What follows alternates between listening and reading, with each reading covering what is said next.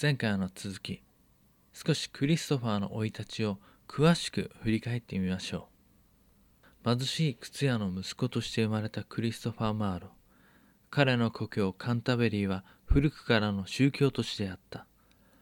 というのもこの地はもともとイングランドにおいてキリスト教が根ざし始めたゆりかごの地なのだ。クリストファーの時代の約400年前カンタベリー大司教トマス・ア・ベケットという人物が教会の王権からの独立を主張して国王ヘンリー2世と対立し大聖堂内で殺害されたことでまた一つの意味を持つ場所となった。そのためカンタベリーは長年にわたって殉教したベケットの崇拝のメッカであったからローマ教会から離脱したエリザベス女王の父ヘンリー8世はトマサ・ベケットの崇拝を阻止するためその遺活を焼却しばらまいた。ベケットの崇拝はその後ヘンリー8世の長女である次のイングランド女王メアリーの時に復活した。メアリーの指示でこの地のプロテスタント41名が処刑された。これはクリストファーが生まれる少し前のことである。また自らの命を犠牲にしても王権に勝る権威を得ようとしたベケットをはじめとして後の世代に聖者と崇められる人々が葬られた場所でありいずれもローマカトリック教会の権威が王権に優越すると考えこれに準じた人々である。カンタベリーは古くからこのような性格を持った町であったがまた別の面でも古くからの観光があった。それは芝居の上演である。遅くとも13世紀頃からは大聖堂と聖アウグスティニス修道院の修道僧たちが祭礼の時には役者や芸人を招いていた。執当局は宗教劇を上演するための資金を提供したし街を囲む壁の西その外側にある聖ダンスタン教会は聖書のエピソードを扱うサイクル劇を所有していた。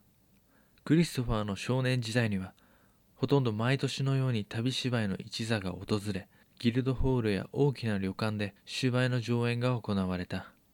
少年時代のクリストファーにとって最も大きな催し物は1573年9月2週間にわたるエリザベス女王来訪である。この時彼女の誕生日はカンタベリーで祝ったのだ。普段の生活では決して見ることのできない光景。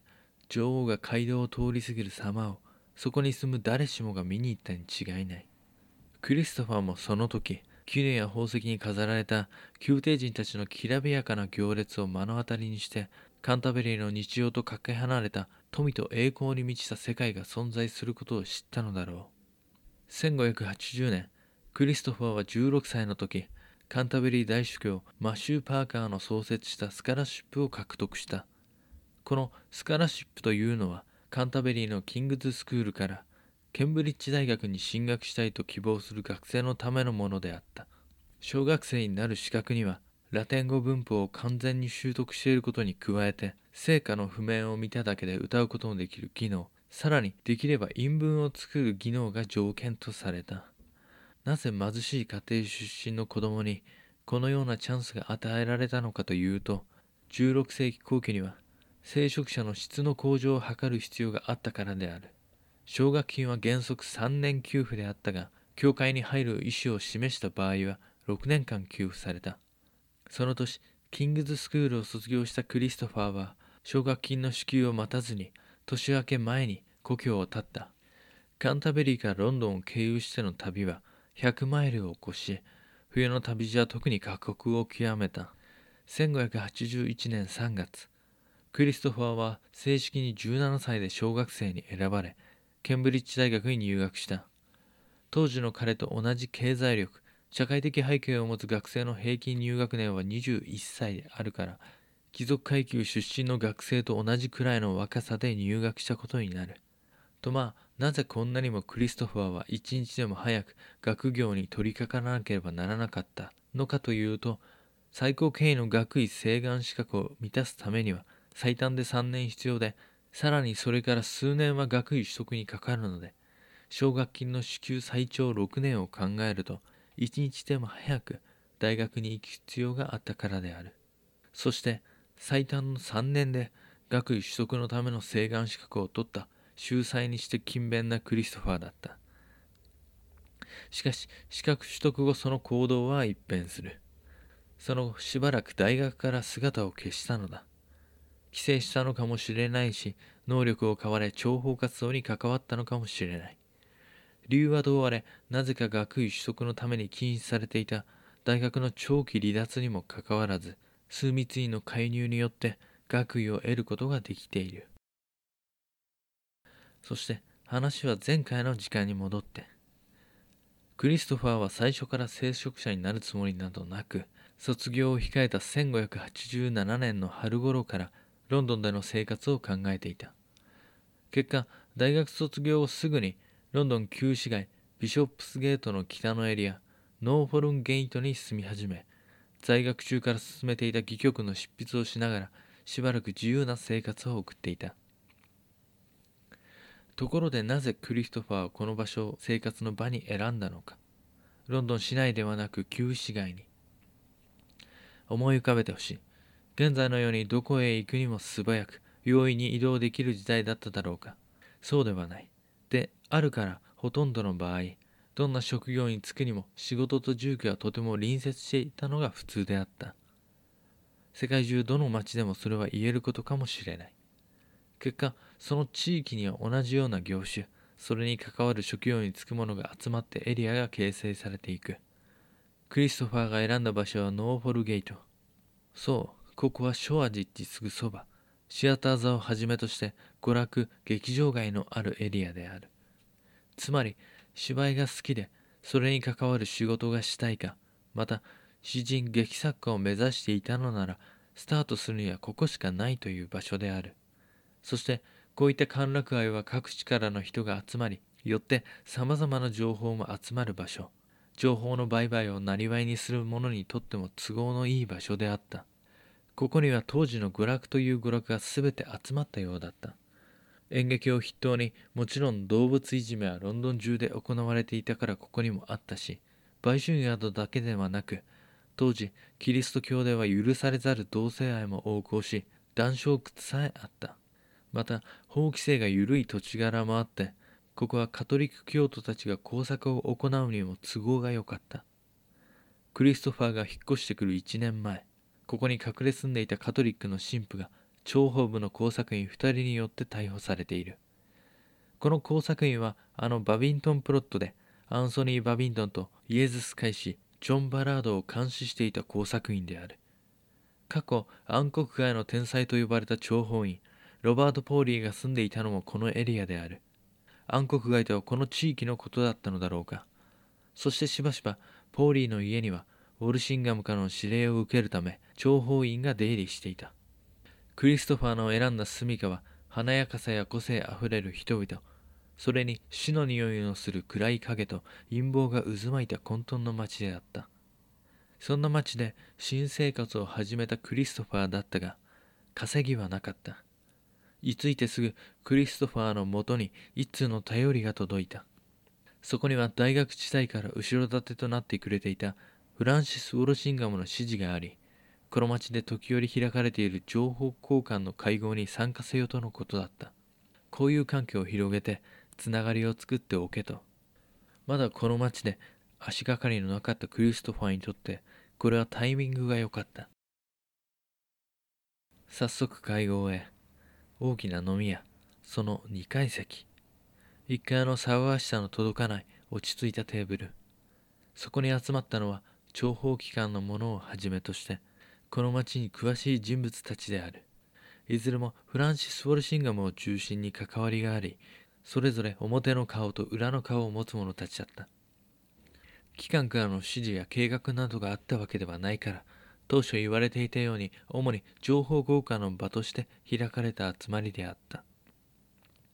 その中で特に皆の中心となって話をしていたのがワトソン。という男であったなぜ彼がここに？トマス・ワトソン当時文学や歌劇作に傾倒している者なら知らない者はいない有名人であった彼は幅広い知識をもとに詩を書くだけではなくラテン語の英語翻訳から歌の作詞までこなす実力者である。クリストファードは年は10歳ほど上、33歳。まとう雰囲気は成熟した男。しかしとっつきにくさは全くなくその声は穏やかで優しさに満ちていた。はじめましてワトソンだ。君はマーロー君だね。話は聞いている。まだ大学を卒業したばかりだとか。ロンドンは初めてかい。どこ出身なんだい？カンタベリーです。ああカンタベリーか。何度か行ったことがあるよ。そこに今もご両親が？はい。親も親戚も皆カンタベリーです。そうかそうか。僕はねロンドン生まれなんだ。中心街のハートストリート。幼い頃に両親が亡くなってね。それからしばらくオックスフォードシャーの叔父のところに世話になっていたからその頃の記憶はほとんどないのだけれど。オルシンガム長官から聞いているよ。君は大陸にいたことがあったんだってね。パリに行ったことは？はいパリにも行きました。僕もね大学に入ってすぐ大陸に渡ったのだけれど初めて行った場所はパリだった。72年の夏。もう15年前のことだよ。72年ですか？72年ってまさか。そうそう。ついてすぐにあのユグネオ虐殺の騒ぎがあったんだよ。サンバルテルミの虐殺ってやつ。本当にひどかったよ。僕はカトリック的な背景で育ったけれどあのパリのカトリックたちは同じ人間とは思えなかったね。幸い我が国の領事館に避難したから巻き込まれずには済んだのだけれどその時外交官としてパリにいたのが長官さ。じゃあウォルシンガム長官とはその頃からのお付き合いなんですか？いやいやあの時は僕はまた17歳の学生若造だよ。長官と直接お話をすることなんてなかったさ。でもあの時の話がきっかけで長官にはその後一気にお近づきになれたのだけれど。でそれから落ち着くまでパリにいてその後イタリアにしばらく住んでいたんだ。7年くらいは大陸にいたかな。イングランドの地を再び踏んだのが80年になってからだからさ、こっちに戻ってきてからは法律を勉強していたけれど、結局こっちの道に入っちゃったな。でも、マドロ君、訴訟か何か法律のことで困った時は力を貸してあげられると思う。クリストファーでいいです。あ、そうかい、ごめんごめん、クリストファー。さて、それで君は今、ロンドンへ来て一体何をしてるんだい？長官の手伝いかいいろいろと物書きをしているらしいけど、どこか雑記の作家にもなったのかな？いいえ、まだです。今ちょうど卒業前から書いていた芝居の本が一つ完成しました。へえ、それは初めて書いた戯曲かな？いいえ、実質完成したものの中では2番目です。一つ目は少年歌唱隊のレパートリーに使われています。大学時代のコネでそこに作品は流れていきました。彼らのレパートリーか。よほどお利口さんの芝居だったのかな。はい。しかし、今回のは違いますね。好き勝手書きました。誰かに頼まれたわけではないから。好き勝手に書いてあって？まあでもね、戯曲なんて好き勝手書くもんだからね。面白いね。よかったらぜひ読ませてくれない？君の新しいその書き上げたばかりの本をその会合での後、クリストファーはワトソンとしばしば会うようになっていく。翌日早速、ワトソンに完成したばかりの戯曲原稿を見せた。ワトソンはとんでもない速度で原稿を読み終え、一言。面白い。キッドのスペインの悲劇には驚かされたけど、やっぱり君たち世代の作品はパワフルだね。恐れを知らない。遠慮がない。だが、それがいい。これはね、舞台映えする話だね。タンバレインだよ。もうね、読んでいてすぐに頭をよぎったよ。僕の試合に劇場の支配人をやっていて、弟が舞台に立っているやつがいるんだけれど、紹介してあげよう。きっと気に入ってくれるはずそしてその紹介の約束はすぐに取り付けられ劇場の支配人をやっている男と会うことになりクリストファーとワトソンは後日一緒に赴いた。久しぶりだねジョン。何を言っているんだワトソン。前に飲んでから1ヶ月も経っていないじゃないか。1ヶ月？それはそれはもう遠い過去。多忙を極めるジョンと僕にとってはね。彼を紹介するよ。ジョン・アレンだ。クリストファー・マーローです。ジョンだ。よろしく。軽く握手を交わすと、早速本題、ジョンに原稿を手渡した。で、で、どう？どうだい？ジョン。クリスの書いたこの本は。タンバレイン。この役、誰を想像して書いた？誰にやらせたくて書いたんだ？いいえ、特別誰か役者のイメージでは書いていません。ただ、今表現できる僕の一部がこうなっただけです。いやしかし確かに面白いキッドには驚かされたがこれはキッドの件それはもう僕が言ったよだよねタンバレインやるならあいつしかいないよねああとりあえずこれは弟以外にはやらせたくはないな。弟のためにあるような役じゃないか。ちょっと俺もいろいろと掛け合ってみる。心配はするな。そう安くは買わせない。それだけの価値がある。マーロー君の書いたこのタンバレイン大王には。ワトソンの計らいもあり新たな出会いも出来事もトントン拍子。クリストファーの知らないところで話は進んでいった。そして舞台初日。大々的に打ち出された新作に劇場には客が押しかけていた。何といっても海軍大臣一座の新作である期待に膨らんだ劇場熱気あふれる空気の中心その舞台。タンバレインとして立ったのはあのエドワード・アレンだった。クリストファー自身の作品であったのに舞台に広がった世界に一瞬で取り込まれた。見事なまでに朗々と放たれるブランクバースのセリフ。アレンの舞台を飛び回る姿はまるで国際色をまとって若き鳥。舞台上に色鮮やかな羽を散りばめ作り物だが偽りのない威厳を実に見事に表現していた。クリストファーの中に次々と湧いてこぼれ落ちそうになるその欲望セリフにも書いた。高く憧れる心はどのようにしても言葉になりきらない。しかし確かにいた。紙の上にその心の一つを表現し生まれたタンバレインそれが血肉を得舞台を踏み鳴らしていたのだ。